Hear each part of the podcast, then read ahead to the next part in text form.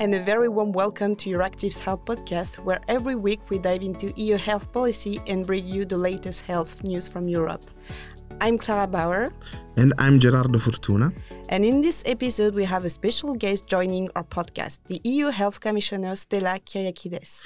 That's right. On the occasion of the 8th of March, uh, International Women's Day, we'll be talking with the Commissioner about everything women's health. Let's hear what the Commission told us.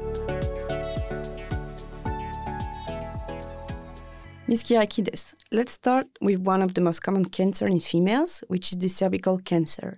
We know that early detection is crucial, but the situation is very different in each country. What the Commission is doing and could do more to close this gap. Cervical cancer is one of the most um, prevalent cancers that we have in women.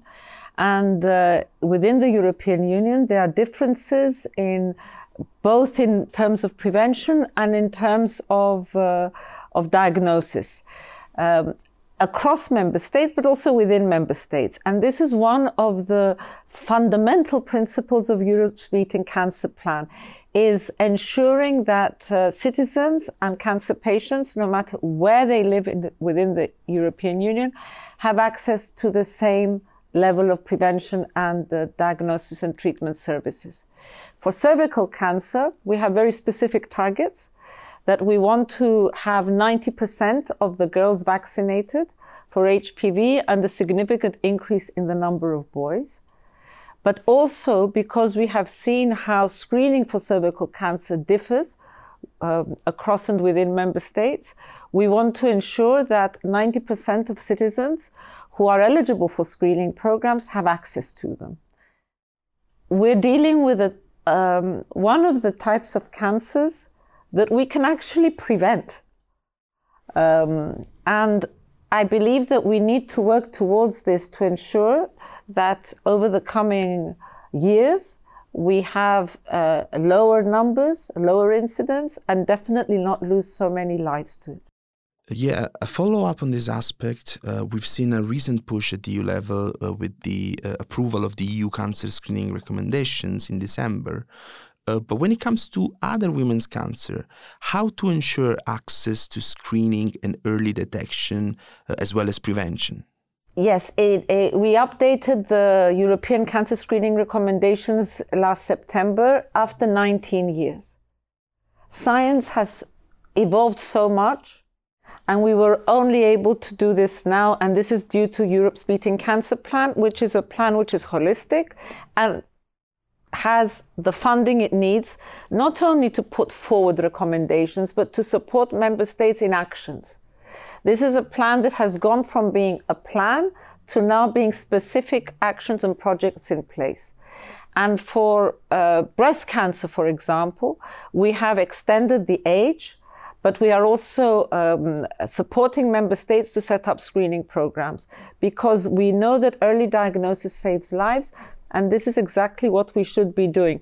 There is a huge difference in the uh, a number of women that have access to screening programs for breast cancer within the EU. And it is important that we support the member states that don't have the screening programs or women are not accessing to be able to close this difference. It's really about closing the gaps where services and care for cancer patients is involved. I now have a more personal question. You are a cancer survivor. From a patient's perspective, did you see gaps in the system and are you trying to address them now that you are the EU health chief? I've had uh, cancer uh, three times in my life. Um, so I'm very aware of the challenges. And possibly I became involved in, in breast cancer advocacy when I became aware of, of the gaps in the systems. First of all, uh, in my own country, but then at European level. Um, and I think that uh, this is when something, uh, a personal experience, becomes also a political experience. It becomes a drive to move forward. Uh, and for myself, it's a great uh, privilege that it is a priority for the European Commission to have Europe's Beating Cancer Plan. It's a privilege that the President von der Leyen, it's her political and personal priority. And we have the opportunity through this um, plan to actually make a difference for cancer patients, their families, and for citizens. It's now in its third year. Uh, we have 30 actions moving forward into 2023. Uh, and uh, we are um, going to be pushing forward to really close these gaps that you mentioned for all types of cancer, not only women's cancers, but of course, uh, breast cancer and cervical cancer are, two of the main cancers affecting women, and it's important we solve these issues and we deal with them. And I have a question on maternal deaths. Uh, because there was this uh, recent report drafted by UN agencies uh, that shows that maternal deaths are uh, either increased or stagnated in nearly all regions of the world. Uh, in Europe, of course, we've seen declines in uh, maternal mortality, but still, we're talking about something that remain unacceptable. So, are you considering to take action in this regard? It's a hugely important topic because really um, maternal uh, health and pregnancy are are so very important, um, and uh, we need to uh, address this. And I know that there are uh, some member states that have a bigger problem than others, but at the level of the EU, compared to the global incidence of maternal deaths, the EU has excellent healthcare delivery. Nevertheless, I would say that it is important that where we see that there are issues, we address them. Uh, as we did, for example, uh, in the COVID 19 pandemic, when I worked very closely with the European Society of Gynecology and Obstetrics to encourage women during pregnancy to be vaccinated because we knew that this would lead to uh, fewer problems with their pregnancies and afterwards with deliveries. So the aspect of uh, health, of women's health, needs to be in almost all the policies that we deal with. We need to look at this gender aspect of health. It's often overlooked, but we do look at it and we will continue to focus on it throughout all our portfolio, I think, um, uh, actions and topics. Another important topic is the right to abortion. You've seen what happened in Poland recently and what is the current situation in Malta. Do you think that the right to abortion is in danger in Europe and how to protect this right? Sexual and reproductive rights and women's rights are fundamental, and I have always promoted them, believed in them, and will continue to do so. Legislation in relation to abortion is member states' uh, competence, but I believe that we have an, a responsibility uh, at uh, our level and at my level to voice the importance of, uh, of reproductive and sexual uh, rights in women across the EU. And this is a fundamental, women's rights are a fundamental part of democracies. And we should always be voices for women, no matter where they live in the EU. And they need to have access to services that will protect these rights. Then they need to have access to information that will allow them to make informed, informed choices. I have a follow up on this um, because there's a bit of a weird correlation because the same countries that are banning abortion are those who don't give uh, contraception or family planning options. So, how could the EU push this agenda in these countries?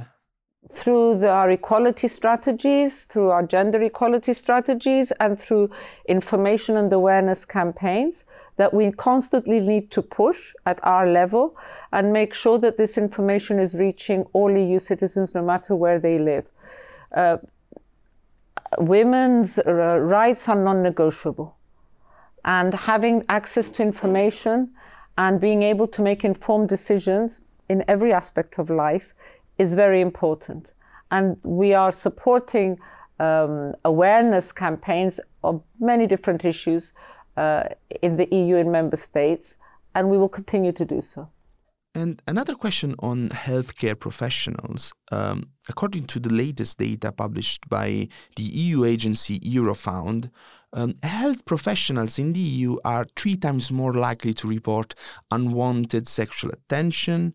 Uh, likewise, healthcare and protective services workers are two uh, to three times more likely to report bullying, harassment, and violence.